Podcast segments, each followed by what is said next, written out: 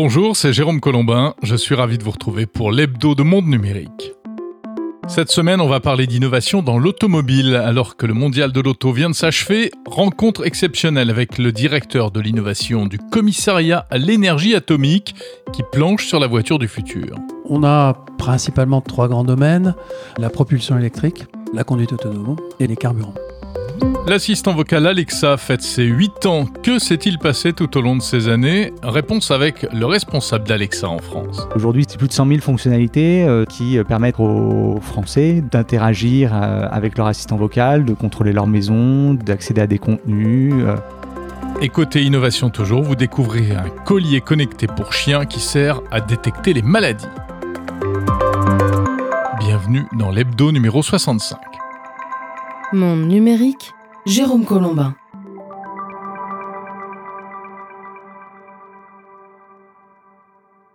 Mais avant cela, voici l'actu de la semaine.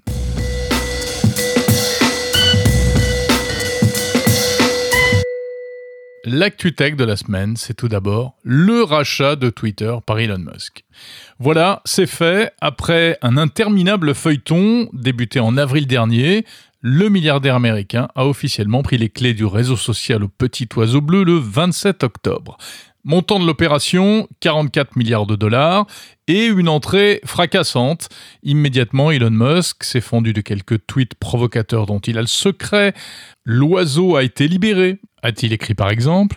Et sitôt entré dans la bergerie, le loup n'a pas tardé à montrer les. Elon Musk a immédiatement licencié plusieurs dirigeants de Twitter, dont le PDG Parag Agrawal, ce qui en réalité n'est pas vraiment une surprise. La question maintenant, c'est surtout de savoir ce que le patron de Tesla et de SpaceX va bien pouvoir faire de ce réseau social qui, malgré sa taille, somme toute assez modeste, est devenu l'un des plus influents du monde. Si on revient au début de l'histoire, Elon Musk a promis de transformer Twitter d'abord en une machine rentable, avec de la publicité ciblée et aussi avec un système de paiement comme le réseau social chinois euh, WeChat. Mais c'est surtout sur la question des contenus, des publications qu'on l'attend au tournant. Et là, il faut bien dire qu'on a un peu de mal à suivre Elon Musk. Car d'un côté, il affirme qu'il veut faire de Twitter un véritable espace de liberté d'expression, comme il dit, car pour lui, aujourd'hui, ce n'est pas le cas. Il annonce même que les comptes bannis seront réactivés, alors on pense immédiatement à Donald Trump par exemple, et puis d'un autre côté, il annonce qu'il veut en finir avec les propos extrémistes de droite ou de gauche et les faux comptes, donc on est évidemment curieux de savoir comment il va réussir à faire ce grand écart. En fait, on est en droit de se demander si Elon Musk comprend vraiment comment fonctionne un réseau social comme Twitter et euh, s'il réalise vraiment où il a mis les pieds. Écoutez ce qu'en disait euh, la chercheuse en sciences sociales spécialiste des médias sociaux, Leila Merck, que j'avais interviewée pour Monde Numérique en avril dernier pour une fois, c'est pas un projet euh, ni économique ni technologique qu'il a en fait. Euh, on voit bien que technologiquement, il veut faire quelques petits changements sur Twitter, mais c'est pas vraiment la raison de son achat. Le projet économique, on est tous d'accord que c'est pas voilà, l'entreprise, elle fait un milliard les bonnes années avec le, vent en poupe. Euh, et donc finalement, qu'est-ce qui nous reste? C'est un projet politique et c'est surtout une course internationale et il, est, il sera ni le premier ni le dernier au monopole euh, de l'espace public d'expression en ligne. Et c'est ça que je trouve moi très euh, très dangereux et, et, qui révèle en fait les failles de euh, notre gouvernance mondiale de l'internet. Qu'est-ce qu'il va faire d'après vous? Il a l'idée que qu'il y a de la censure. Euh, il a l'idée que Twitter devrait être un espace de débat et qu'aujourd'hui il n'en a plus les moyens déjà on part sur des présupposés de base qui pour moi sont un peu un peu compliqués à défendre étant donné que le débat n'a jamais été interdit sur ces plateformes de réseaux de réseaux sociaux. Ce qui est interdit, c'est l'effet de masse, c'est le harcèlement, c'est l'invective. Euh, si le débat était interdit, Trump aurait été, euh, en tout cas si certaines idées étaient interdites, Trump aurait été euh, viré de cette plateforme il y a bien longtemps. Euh, donc déjà sur cet aspect-là, il est difficile de comprendre puisqu'on a un peu l'impression qu'il se bat euh, contre des chimères d'une certaine manière ou contre des chimères euh, qu'il imagine bien plus grandes que, que ce qu'il n'en est. Euh, il a, il a quand même pour lui le fait de, de et il le fait d'une manière que moi je trouve très très dangereuse, mais de, de mettre en lumière un vrai sujet qui est la protection de la liberté d'expression.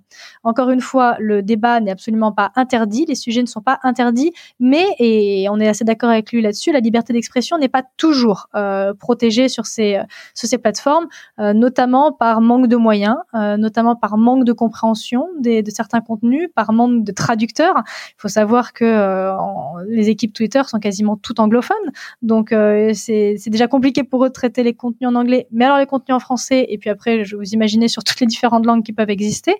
donc déjà, ça, il, il le comprend assez peu. Mais, mais en plus, lui, il est vraiment dans cette idée que euh, cette liberté de parole est en danger et qu'il doit restaurer un peu euh, le monde euh, tel que lui l'imaginait, qui est en fait le monde d'avant Trump et qui est en fait un monde très violent euh, qui laisse la place à celui qui crie le plus fort. Voilà, bon, c'est un point de vue. Euh, en tout cas, vous pouvez retrouver, si ça vous intéresse, cette interview en intégralité de Leila Merck, qui date du 30 avril 2022 sur le fil de Monde Numérique. Et puis, ironie de l'histoire, eh bien, c'est le jour où Elon Musk a pris la tête de Twitter, qu'en Europe, le DSA, le fameux règlement européen sur les services numériques, est officiellement entré en vigueur, euh, ce qui a permis notamment au commissaire européen Thierry Breton de préciser quoi que fasse Elon Musk, l'oiseau Twitter volera selon nos règles, autrement dit selon les règles européennes. Le chiffre de la semaine, c'est celui de la dégringolade du groupe Meta de Mark Zuckerberg qui semble avoir bien du mal avec son métavers. 21 milliards de dollars, c'est le montant englouti par le Reality Labs, cette division du groupe Meta qui planche sur le métavers. 21 milliards de dollars pour pas grand-chose, ou en tout cas pour pas assez, selon certains. Hormis la présentation du nouveau casque MetaQuest Pro euh, et de tout un tas de projets futuristes euh, en matière de réalité virtuelle, hein, tout récemment, eh bien le métavers, euh, visiblement, ça ne passionne pas les foules. Hein. La plateforme Horizon Worlds ne compterait à ce jour que 200 000 utilisateurs mensuels, et on sait que même en interne, il a fallu pousser les employés de Meta pour qu'ils s'y intéressent un peu. Alors bon, sur les investissements, après tout, Zuckerberg fait ce qu'il veut avec son argent, mais le problème, c'est que euh, tout cela semble rejaillir sur la santé financière et boursière du groupe, qui a littéralement plongé en bourse. Hein. Euh, l'action Meta s'est effondrée de 25%.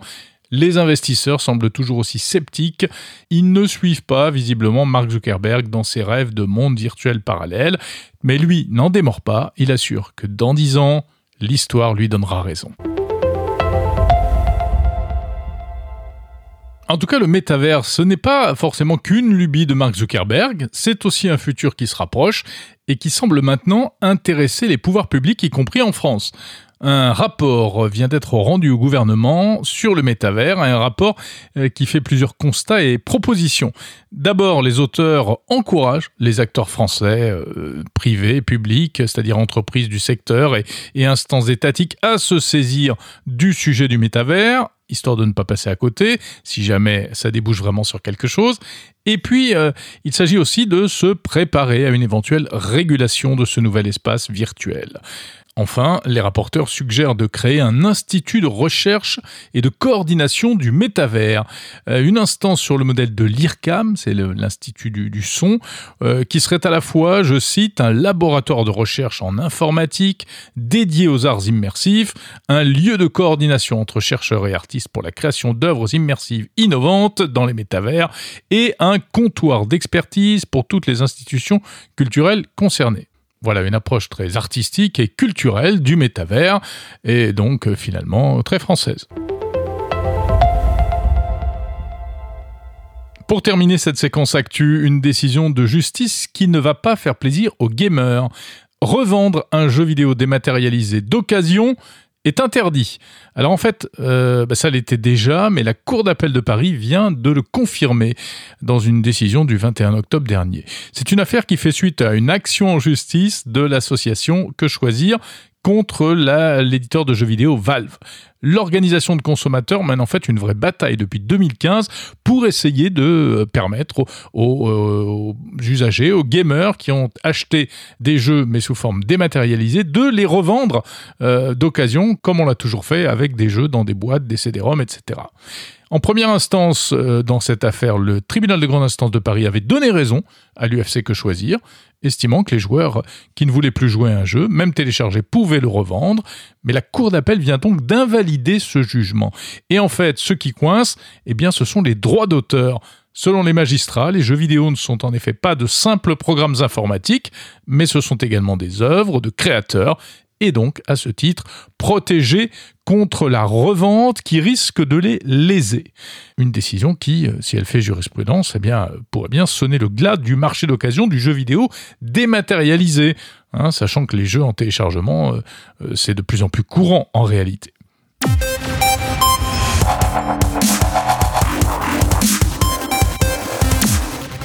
L'innovation de la semaine, c'est un projet un peu fou, envoyer de l'électricité sans fil par satellite.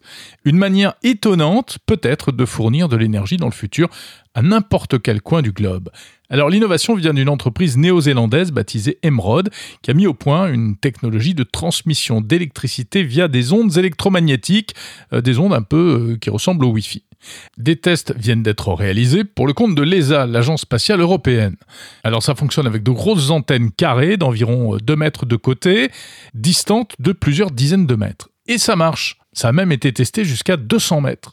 L'idée, c'est d'aller encore plus loin en développant donc un système capable d'envoyer de l'électricité depuis des satellites situés dans l'espace, donc à euh, une centaine de kilomètres de la Terre. Alors à quoi ça pourrait servir? Eh bien, il y aurait plusieurs applications possibles.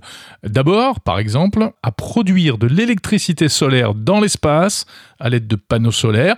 Il paraît que ça marche beaucoup mieux parce qu'il n'y a pas d'atmosphère. Et ensuite à renvoyer cette électricité sur Terre mais aussi à transmettre de l'électricité d'un point du globe vers un autre très facilement. Par exemple, on produirait de l'électricité solaire dans un désert euh, gorgé de soleil et on pourrait l'envoyer instantanément via les satellites à un autre coin du globe, dans une ville, dans un autre pays, même si c'est la nuit.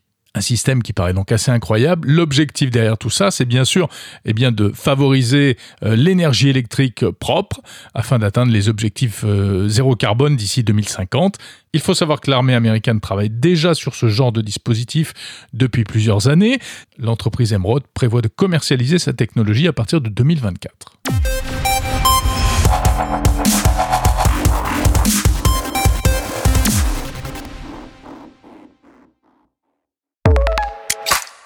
Il est temps de passer aux interviews de Monde Numérique. Trois interviews cette semaine. D'abord une rencontre exceptionnelle avec le directeur de l'innovation technologique du CEA, le commissariat à l'énergie atomique, mais pas du tout pour parler de nucléaire.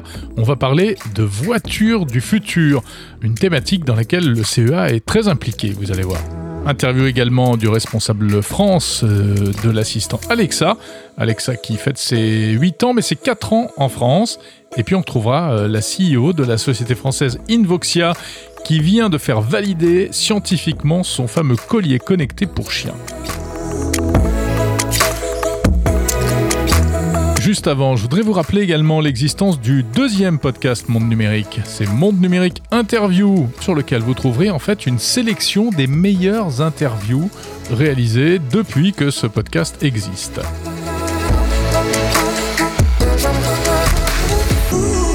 Monde numérique.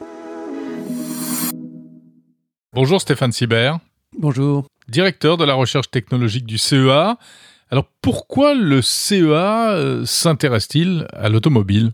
Alors, effectivement, le, CEA est plutôt euh, associé historiquement au, nucléaire et euh, on a l'impression que c'est un petit peu loin de, l'automobile. En réalité, la voiture est aujourd'hui une révolution majeure avec la traction électrique et le véhicule autonome. Ça fait appel à des, à des technologies de l'énergie et du, du numérique que le CEA développe euh, historiquement hein, Mhm. depuis, euh, depuis 50 ans. Et donc, d'un seul coup, euh, les technologies que nous fabriquons se retrouvent en phase euh, avec les besoins de, de l'automobile. Alors ces technologies, quelles sont-elles précisément Euh, En quoi est-ce que vous pouvez euh, contribuer à, à l'automobile du futur? On a principalement trois grands domaines la propulsion électrique, la conduite autonome et les carburants. Ensuite, toute la partie euh, capteur. hein, donc, nous, on, on s'intéresse en particulier au lidar, qui est le, le plus sophistiqué Ouais. de, de- de tous. On essaye de, de faire un lidar, un lidar entièrement intégré sur silicium, beaucoup plus compact, beaucoup moins cher. Donc vous voulez créer un, un nouveau type de lidar plus compact et vous en êtes où? Alors, on a créé une start-up. On a construit une start-up pour ça. Hmm euh, qui euh, a pour but de développer un produit complètement intégré sur, sur silicium, donc qui, qui change complètement à la fois les performances. Donc le but du lidar, hein, il faut voir à 300 mètres à travers le brouillard, etc. Bon, y a, c'est, assez compliqué à faire, Ouais. et en même temps euh, en baissant radicalement le prix, de manière à ce qu'on ait euh, un lidar qui soit euh, comme les radars ou comme les, ou comme les caméras intégrables. dans Et que ça devienne un produit. ça devient un produit pour à peu près toute la gamme. Quoi, voilà. D'accord. Mhm. Voilà. Ensuite, on a toute l'architecture électrique et électronique de la voiture. Donc, euh, vous savez sans doute que, au fil du temps, finalement, euh, c'est devenu d'une très très grande complexité. On a euh, jusqu'à plus d'une centaine de processeurs euh, dans, dans les véhicules haut de gamme et ça devient au bout d'un moment euh, ingérable parce que euh, il y a trop de, de différences entre les entre les systèmes d'exploitation des, des uns et des autres. Donc on, re- on re- on revient vers des, ar- des architectures centralisées. Bon, c'est évidemment Tesla qui a qui a donné le, le coup Qui a donné le là, oui. qui a donné le là. Euh, son idée, c'est à la fois de concevoir lui-même l'architecture, de l'imposer finalement à ses sous-traitants, et de concevoir y compris la puce à l'intérieur, donc il est devenu fabricant de, de- puces. Et donc euh, tous les constructeurs aujourd'hui euh, euh, se sont obligés d'emboîter le pas. Et donc nous, on a là aussi créé une start-up qui, développe ces, solutions pour le, marché. Et puis enfin, on est, présent dans le domaine des, carburants avec deux voies. Une voie à long terme qui consiste à utiliser les microalgues, les micro-organismes. Donc là, c'est la voie idéale, si, je puis dire, mais il y a encore énormément de travail puisqu'il faut euh, améliorer les souches, améliorer euh, les conditions de production. Mais bon, ça permet de faire directement un carburant euh, complètement propre. Puis, en solution intermédiaire, le carburant synthétique qui est obtenu en, recombi- en recombinant finalement du, du CO2 qu'on récupère à la sortie de, toutes les usines qui en, émettent avec de, l'hydrogène. Et pour ça, il faut évidemment produire de l'hydrogène propre et ça nous ramène à la question de, de la mobilité hydrogène. Est-ce qu'on peut détailler un petit peu euh, les- Vous avez cité deux choses là qui, qui vraiment qui interpellent. Euh, c'est quoi ce carburant propre dont vous parlez Euh, Parce que tout le monde ne connaît pas ça. De quoi est-ce qu'il s'agit? Il faut euh, restituer quelque chose qui est euh, l'équivalent du carburant euh, fossile, Mhm. euh, mais qui soit euh, construit à partir de CO2 qui est euh, capté dans l'air. Donc finalement, euh, en produisant le, le- le carburant, on, on consomme le CO2 et c'est un peu le même principe que sur le bois. Finalement, le bilan de, de, de l'affaire est, est- est nul. Et Mhm. donc, euh, c'est euh, la voie évidemment royale pour produire du, du carburant propre. Euh, et pour ça, euh, on développe une certaine qualité de microalgues qu'on fait circuler euh, dans des serpentins qui utilisent donc la, la lumière euh, et le CO2 pour, euh, bah, comme tous les végétaux, hein, pour. euh, Donc c'est un carburant végétal. euh, c'est un carburant d'origine végétale, mais qui évite euh, d'avoir à stériliser des grandes quantités de, de, de cultures. Donc euh, évidemment, c'est une voie qui n'oblige pas à choisir entre les cultures nourricières et puis. euh, et puis Parce qu'il faut rappeler qu'effectivement, les carburants euh, d'origine euh, agricole, en fait, euh, la plupart du temps, sont faits au détriment euh, de, de- de voilà, la il- on est, production on est obligé de faire un arbitrage Ouais, ouais. et comme euh, on, a, on a une pénurie alimentaire en même temps, euh, bah, c'est Mm. c'est évidemment un, un problème. Alors, euh, on continuera probablement euh, dans l'immédiat, euh, notamment pour l'aviation. hein. Le fameux kérosène vert. Voilà, c'est ça, Euh, mais ça va pas durer très très longtemps parce que les, les surfaces euh, affectables euh, seront, seront, seront limitées, et donc on cherche euh, d'autres voies. Et puis il y y y a une voie qui est plus chimique, qui consiste à recombiner euh, du CO2 capté dans toutes les sources euh, industrielles, hein, donc euh, les cimenteries, les aciéries, euh, les usines chimiques, tout ça émet- émettent des, des masses de CO2. On a besoin de décarboner ces industries, Mhm. c'est indispensable, sinon euh, elles pourront pas, elles pourront pas durer. Et donc, en recombinant ce, CO2 ce CO2 avec de l'hydrogène propre, on fabrique un, carburant qui finalement n'a- pas d'origine euh, fossile. Et donc, c'est le même principe, sauf que au lieu que ça soit du CO2 de l'air, bah, c'est du CO2 euh, produit par l'industrie. D'accord. Mais ça, laisse rêveur. Enfin, c'est plein de, plein de promesses euh, cette piste. Voilà, alors c'est- en partie dans le domaine de l'aviation. hein. Vous savez qu'il faut trouver une solution Ouais. pour, euh, pour, pour l'aviation. Bon, bah, c'est les, les- les solutions les plus évidentes parce que euh, malgré tout, faire euh, voler un avion électrique, c'est quand même un peu, compliqué. Un peu compliqué. Eh, mais ça commence à se faire. Hein. euh, voilà, ça se a fait pour les, pour les petites pour les euh, petits les vols, petites euh, distances, les petites, les petites capacités. avions. ouais. Mais pour les, les, les gros, les, les moyens et le- et long courrier, le, le poids des batteries est dissuasif. Mhm, mhm. Pour en savoir plus, si ce sujet vous intéresse, je vous renvoie à l'interview intégrale de Stéphane Sibert, directeur de l'innovation technologique du CEA, lundi prochain sur le podcast Monde Numérique.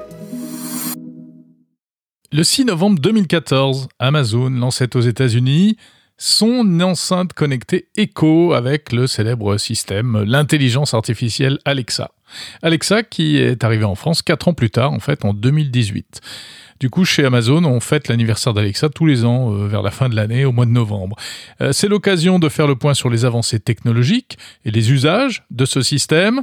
Alors même si l'adoption en France est encore assez faible, en 2019, les derniers chiffres euh, faisaient état de 15% des foyers équipés d'enceintes connectées contre 30% aux États-Unis. Eh bien, Amazon se veut positif. J'ai rencontré Clément Monjou d'Amazon France. Vous savez, Amazon est là pour, dans le long terme. Euh, donc nous, avant tout, euh, euh, notre projet était d'installer Alexa, d'installer cette marque, d'installer ce, ce, service en France et auprès des Français. Aujourd'hui, on, révèle quelques chiffres d'une étude qu'on a menée cet été. C'est la première fois qu'on faisait ça en France et qu'on partage ces données en, externe. Et, plus de 74% des personnes interrogées connaissent la marque Alexa. Euh, vous, prenez, vous me prenez moi, il y a, il y a, il y a 4-5 ans, euh, je n'aurais jamais espéré ce chiffre. Mhm. Euh, et surtout sur une technologie aussi avancée, aussi novatrice euh, que celle-ci. Ils connaissent, mais ça ne veut pas dire qu'ils ont un assistant Alexa à la maison. Alors, ce qui est intéressant avec cette étude, c'est que aussi on est allé un peu plus loin. On, on, on, a discuté avec des utilisateurs d'Alexa. Et, et, un autre chiffre qui, qui nous a beaucoup touché, et je pense qu'il pousse les équipes à venir travailler au quotidien, euh, c'est que 84 des utilisateurs d'Alexa estiment que Alexa est utile dans leur vie quotidienne. Euh, ils lui rendent l'appareil, hein, ils lui disent euh, je t'aime plus d'un 5 millions Ouais. de fois l'année dernière. Euh, donc visiblement, je pense qu'il y a un attachement. Oui, utile pour parce que c'est- c'est parfait pour euh, minu- minuter le- l'eau de la cuisson des, des œufs à la coque, pour faire des rappels pour les courses, pour ces choses-là très pratiques, c'est ça? C'est un peu cet esprit de l'intelligence ambiante, c'est-à-dire pouvoir accéder à un, à un assistant, à un service, sans sortir son téléphone de sa poche, sans prendre une tablette ou un ordinateur. Euh, voilà, simplement demander quelque chose et y accéder. Quelque chose me passe euh, en tête, euh, je le dis. Mhm. ah, Trouve-moi une recette. de gâteau au chocolat pour l'anniversaire de ma fille. Voilà. Mais mais d'autres choses aussi intéressantes. La maison connectée. Euh, la maison connectée, aujourd'hui, toujours dans le cadre de cette étude, euh, c'est la première raison euh, d'achat d'un assistant Alexa pour les Français. Donc contrôler leur maison. Je pense aussi euh, le contexte actuel fait que probablement les Français vont aussi avoir envie de mieux la contrôler, de savoir hum, ce qui se passe, euh, d'éteindre la lumière ou Le le chauffage. chauffage, Mhm. de contrôler la température. Voilà, on pense que cette interface, Mais au début, Ça, ça, ne pilotait que la lumière. oh, historiquement, oui, en effet, quand on lance euh, notamment Alexa aux États-Unis, Mhm. euh, il y avait euh, que le contrôle de la lumière. Euh, et au fur et à mesure, on a enrichi les fonctionnalités. Euh, Aujourd'hui, c'est peut-être capable de toutes les citer, mais une grande quantité de- de- de- d'usages Ouais. liés à la maison connectée qui sont possibles. Il y a encore quelques semaines, on a rajouté, en partenariat avec Sophie, Somfy, pardon, euh, la possibilité de, de contrôler euh, euh, un portail Mhm. euh, Somfy est un leader, ou, ou une autre fonctionnalité rajoutée spécifiquement pour la France, les, vo- les volets roulants. Ah, les volets roulants. les volets roulants. Parlons des volets roulants. Demandez à un Américain ce qu'est un volet roulant. Mais c'est mon dada, les volets roulants. ouais, voilà. Et moi, Ils il sont- pense que mes volets, que mon volet est une lumière. Ah, c'était Ouais, étonnant. En Il effet. classe systématiquement les volets dans les Je lumières. pense que Donc ça vous imaginez le intéressant de problème. regarder- ça la intéressant de lumière, il regarder, ferme les euh, volets. C'est- problématique en effet. Je pense Ouais. qu'on peut regarder ensemble ce qui se passe. Bon, c'est un problème chez moi alors, d'accord. Euh, parce que je sais que pendant, pendant longtemps, c'était, c'était plus grave que ça. Euh, Je n'étais pas le seul concerné en fait. Fin de la parenthèse. Donc, la maison connectée, c'est vraiment un axe très important pour vous euh, encore aujourd'hui. Oui. Au début, il fallait systématiquement installer des skills. On est toujours sur cette logique-là où vous avez plus intégré, il y a plus d'équipements qui sont reconnus nativement. Aujourd'hui, euh, sur la maison connectée, il y a toujours cette nécessité de skill. Cette skill permet à, à un partenaire de s'interfacer avec euh, le service vocal Alexa, euh, mais aussi à un utilisateur proactivement dire qu'il veut connecter un produit tiers à Alexa. Donc la skill est nécessaire. En revanche, il y a plein de fonctionnalités qu'on a rajoutées au sein de cette skill.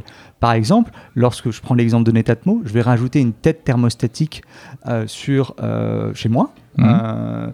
Cette nouvelle tête thermostatique va se rajouter automatiquement dans Alexa parce que j'ai mis cette skill. Donc on va avoir. Oui, une skills. sorte de proactivité mmh. dans l'interface euh, qu'on a créée avec nos partenaires. Donc on essaie de faciliter ça. On a aussi d'autres services qui sont euh, pour la première installation. Vous l'avez peut-être découvert sur, en installant nos derniers produits Echo. L'installation se fait sans aucun souci. C'est très fluide, très rapide. C'est très fluide.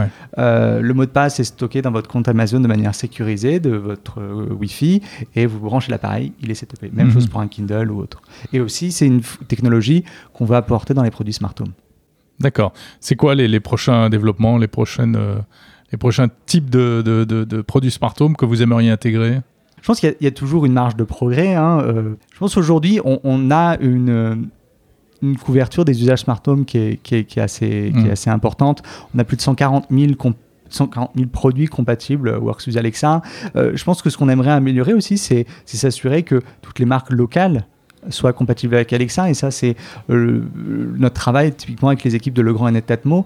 Local, vous voulez dire euh, De nos équipes euh, Amazon basées dans les territoires. D'accord. Mhm. c'est lorsque Legrand rajoute une gamme iconique d'interrupteurs, s'assurer qu'elle soit aussi compatible avec Alexa. Donc on va plus aller en profondeur, mais on pense aujourd'hui qu'on a une couverture assez large d'Alexa sur le smart home. En revanche, vous avez des nouveaux produits qu'on a pu annoncer récemment, notamment autour de la sécurité de la maison.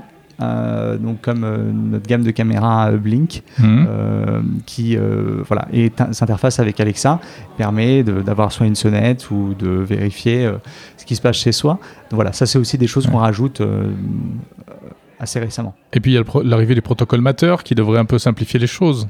C'est ça. en effet, Amazon fait partie du, consortium et nous avons travaillé étroitement avec les équipes d'ailleurs aussi les équipes de Legrand. Hein. C'est toujours amusant, je trouve. C'est aussi ce, type de collaboration. On retrouve les, grands du, domaine. Euh, donc voilà, donc on, va rendre euh, nos produits vont devenir euh, des hub prochainement, vont permettre de faciliter la connexion de produits connectés. Et puis vous développez beaucoup de contenu. Hein, ça va des blagues aux histoires pour les enfants, en passant par, ça sont des choses qui sont développées spécifiquement pour Alexa il y a deux types de contenus. Euh, il y a à la fois les, contenus qu'on va développer en interne, mhm. euh, les contenus de nos partenaires euh, qui, qui vont décider de les rendre accessibles sur notre plateforme. Sur le premier point, dès la genèse d'Alexa, on a une équipe d'écrivains qui a créé la personnalité d'Alexa, qui a créé des contenus pour nos utilisateurs. Et ça va de blagues euh, à des histoires pour enfants, à des easter eggs, des chansons. En France, elle a plutôt un talent hmm. pour ça. Easter eggs, les autres packs, les, euh, petites blagues cachées. Les, blagues cachées ou les, réponses cachées. Euh, donc ça, les, nos utilisateurs en sont friands. Euh, donc oui, on a des équipes en interne qui créent cette expérience de contenu. Euh, tout à l'heure, on présentait notre premier, le premier podcast d'Alexa. moi, j'attends qu'une chose, c'est qu'elle fasse aussi son premier album. ça pourrait être une nouveauté. mais le, le, le, premier podcast d'Alexa qui fait découvrir les régions françaises. Et, et sur le deuxième point, il y a aussi tous les les services et les contenus proposés par nos partenaires. Donc ça, en effet, euh, la plupart d'entre eux sont disponibles dans des skills euh, et euh, l'utilisateur va pouvoir les invoquer par la voix en demandant le nom de tel ou tel service, telle ou telle marque, mais aussi accéder à des usages qui sont particulièrement en France, comme la radio, mmh. par exemple, ou alors la musique. Aujourd'hui, Alexa en France, c'est plus de 535 millions d'heures d'écoute musicale depuis sa création. C'est assez impressionnant. Ça fait 60 000 ans de playlist. Clément Monjou, euh, petite question pour aller un peu plus loin.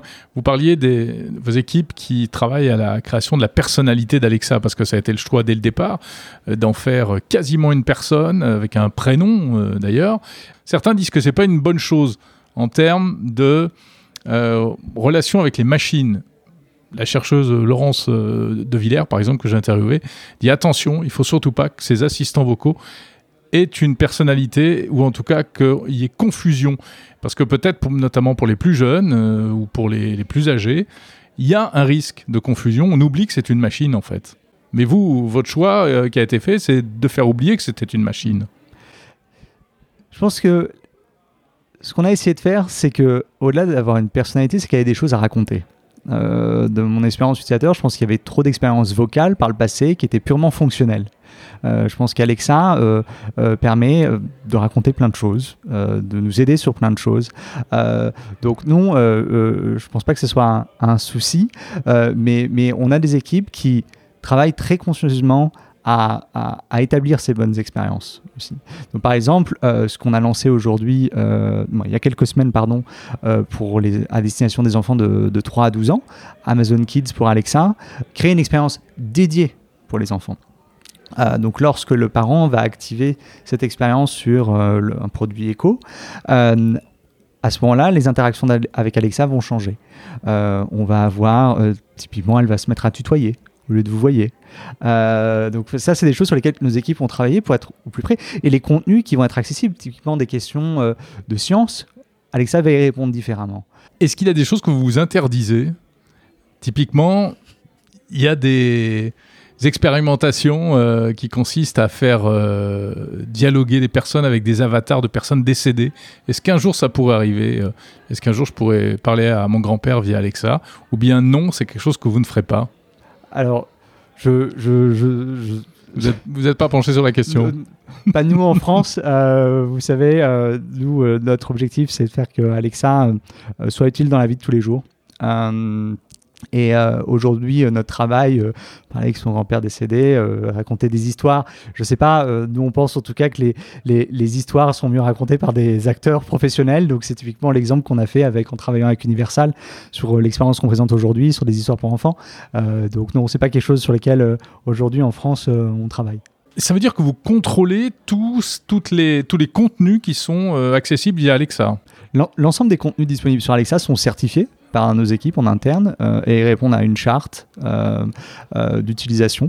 donc il y a des contenus qui sont des types de contenus qui sont proscrits, l'alcool typiquement, pour parler de ce type de choses, aussi les voix d'autrui. Voilà, il ne peut pas avoir d'autres voix ou, de contenus sensibles disponibles sur Alexa. C'est-à-dire que par rapport à un smartphone, par exemple, vous êtes encore très maître de votre écosystème. C'est ça. On veut s'assurer à, deux aspects. Il y a un contrôle fonctionnel et il y a un contrôle du contenu. On veut s'assurer que par exemple, dans le cadre des skills qui sont publiés sur la plateforme, elles fonctionnent correctement. Ce contrôle fonctionnel, c'est qu'il y a un bon dialogue qui va se faire entre l'utilisateur dans l'interaction et dans l'architecture de la skill. Deuxième élément, c'est quel est le contenu qui est servi. Et ce contenu doit répondre à une charte euh, établie par Amazon euh, qui correspond, à des hmm. contenus euh, qu'on estime être appropriés pour des larges publics. Merci beaucoup, Clément Monjou. Senior Manager Business Development d'Alexa.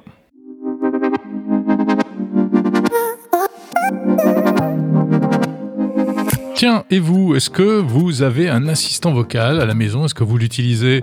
Dites-le moi en répondant au petit sondage disponible sur le site mondenumérique.info ou en cliquant euh, sur le lien dans la description de ce podcast.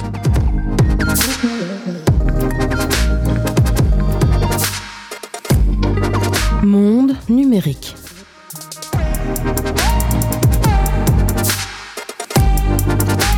Allez, on va s'intéresser à la technologie au service de la santé des animaux de compagnie, avec une innovation française qui va vous intéresser si vous êtes propriétaire de chiens.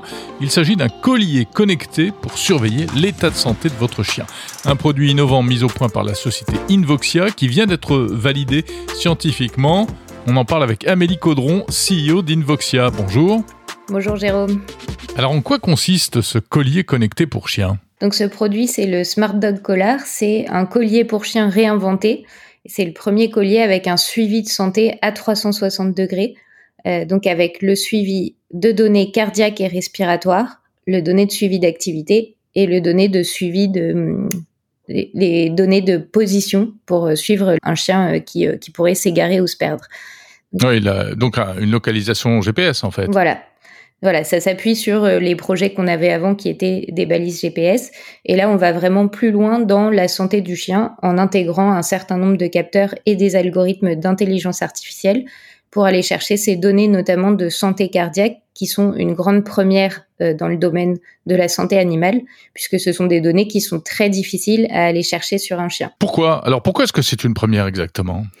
Alors donc classiquement pour obtenir les données de rythme cardiaque et rythme respiratoire du chien, en fait il faut soit l'équiper avec des équipements médicaux lourds, donc il va falloir raser le chien, mettre des électrodes, strapper, euh, laisser le, chien qui est euh, engoncé dans sa dans son harnais et qui peut pas bouger pendant 24 heures. Euh, et, euh, et c'est, enfin, c'est très contraignant. Le chien est pas, est pas forcément volontaire. Euh, et donc aujourd'hui, on travaille avec un board scientifique de vétérinaires et quand on leur demande typiquement quelle est la corrélation entre tel paramètre et la santé du chien, ils disent bah ça a jamais été testé à grande échelle parce que c'est très difficile d'obtenir ces données. Donc là, en fait, on va avoir accès à un grand nombre de données sur des chiens qui vont être en, bon état de santé et qui ont un certain nombre de maladies cardiaques. Euh, et, euh, et, on va être capable d'aller plus loin dans le diagnostic et la prévention, sachant que la maladie cardiaque du chien, c'est très très fréquent, c'est un motif de consultation sur 10, donc il y a à peu près 10% des chiens qui sont diagnostiqués avec une maladie cardiaque, euh, et ça atteint beaucoup les gros chiens et les petits chiens qui évidemment peuvent pas s'exprimer euh, donc souvent, ça va être diagnostiqué, une fois que c'est trop tard. Alors comment ça se présente exactement? En fait, ce que vous avez mis au point, c'est un collier, hein, euh, collier connecté, collier électronique, euh, que le chien va porter en permanence. Voilà, l'idée c'est le, le chien le porte autour du cou et le maître n'a rien à faire. il va avoir toutes les données de santé, d'activité dans l'application et en fait on va Enfin, plus, plus le chien porte le collier, plus on va apprendre à le connaître. On va connaître ses données moyennes et normales, euh, et on va être capable de voir du coup si on s'en éloigne, euh, ce qui pourrait indiquer effectivement euh, un problème qui peut être cardiaque ou autre, mais un problème sur son niveau de vitalité, sur son rythme cardiaque, sur son rythme respiratoire. Aujourd'hui, un chien qui a qui a fait une insuffisance cardiaque, on demande au maître de mesurer son rythme respiratoire tous les soirs à la main pendant le sommeil du chien et c'est extrêmement contraignant, extrêmement stressant. Les gens le notent sur une petite fiche. Là, l'idée, c'est, bah, vous avez le collier sur votre chien et euh, vous y touchez plus et vous avez toutes les données. Vous pouvez les partager avec votre vétérinaire. Vous avez des données objectives et en plus un suivi beaucoup plus fin, donc une capacité à, détecter euh, il y a des gens aujourd'hui qui arrivent à anticiper le, les insuffisances cardiaques de leur chien, en fait, une crise, justement parce qu'ils mesurent tous les jours. Mais il faut imaginer que faire ça pendant un ou deux ans, c'est extrêmement stressant pour le maître de chien. C'est destiné à qui? À, des, maîtres de chiens qui ont déjà été diagnostiqués, ou bien euh, c'est pour euh, pour n'importe quel chien, euh, pour pour des propriétaires de chiens inquiets, on va dire? Alors, donc déjà, on va vendre ce produit au grand public. C'est pas un produit médical, c'est vraiment un produit. Euh, l'idée, c'est qu'on apporte aussi tout un tas de services autour de la localisation du chien, autour du suivi d'activité. On va aider le maître aussi euh, autour du, enfin, de vérifier le comportement de son chien quand il reste tout seul, etc. Donc en fait, c'est vraiment une plateforme sur laquelle on va construire un grand nombre de services.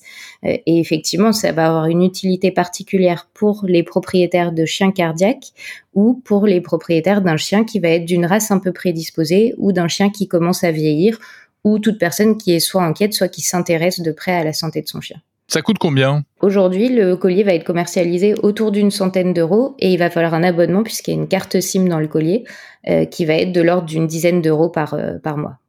Alors, euh, on peut dire quelques mots de la, technologie qui est utilisée, parce que je crois que c'est ça qui est assez innovant, euh, puisque vous l'avez dit, ce n'est pas invasif. Euh, comment est-ce que ça marche pour capter ces fameux paramètres médicaux et paramètres de santé? Oui, donc on utilise ce qu'on appelle de la enfin, sensor fusion. Donc l'idée, c'est on utilise plusieurs capteurs, des capteurs de mouvement et un capteur radar qui va être capable de déceler un mouvement vraiment infime de l'ordre du micromètre de la peau du chien. Euh, et ça, ça fonctionne quel que soit le type de poil, etc. Donc, c'est des capteurs qui sont pas du tout ceux qui sont utilisés pour les humains euh, par les Apple Watch et autres, par exemple. Euh, et euh, derrière ces ça capteurs... peut pas marcher. Si je mets une Apple Watch sur mon chien, ça va rien donner. Non, en fait, chez les humains, on utilise plutôt des capteurs optiques qui voient une différence de pigmentation de la peau au moment où le cœur bat, par exemple. Euh, et là, ça fonctionne pas du tout, évidemment, avec les différents types de pelage du chien entre un, un, caniche, un caniche frisé, un chien à poil long, ça va pas fonctionner. Et c'est pour ça que ces données étaient très difficiles à obtenir jusque-là, Pareil, si on veut faire quelque chose électrique et être vraiment au contact de la peau, bah, avec le poil, c'est très compliqué. Euh, là, on va vraiment s'intéresser à des vraiment d'infimes mouvements autour du cou de, de la, enfin, la peau du cou de l'animal, et ce qui va mhm. indiquer le rythme cardiaque et le rythme respiratoire au repos. Et, pour ça, en fait, on utilise des algorithmes de deep learning qui sont vraiment développés. Aujourd'hui, on a, on a déposé des brevets pour ce, ce mix de capteurs et, euh, et d'algorithmes de, deep learning pour être capable d'aller chercher euh, ces infos de rythme respiratoire, rythme cardiaque, euh, qui sont euh, autrement très difficile. Enfin, avec un radar, en fait, c'est pas du tout interprétable à l'œil nu. Il faut vraiment aller entraîner des algorithmes pour reconnaître ce qu'on cherche à reconnaître. On parle des chiens, ça, ça peut fonctionner aussi sur les chats ou pas du tout?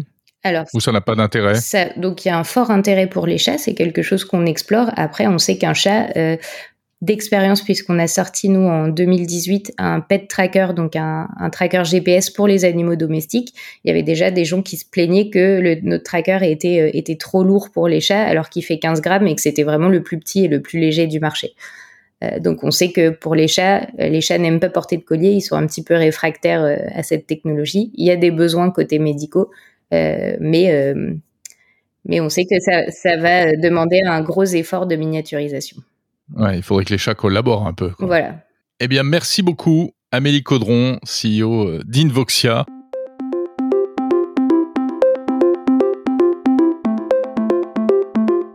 C'est la fin de Monde Numérique numéro 65. J'étais ravi de passer à nouveau ces 40 minutes en votre compagnie. Monde numérique, c'est tous les samedis matins, 40 minutes d'actu et d'interviews consacrées à l'univers de la tech sous tous ses aspects. Parlez-en à vos amis, faites connaître ce podcast et puis notez Monde numérique sur les plateformes, 5 petites étoiles, un commentaire. Merci d'avance. N'oubliez pas le petit sondage sur les assistants vocaux sur mondenumérique.info. Je vous dis à samedi prochain.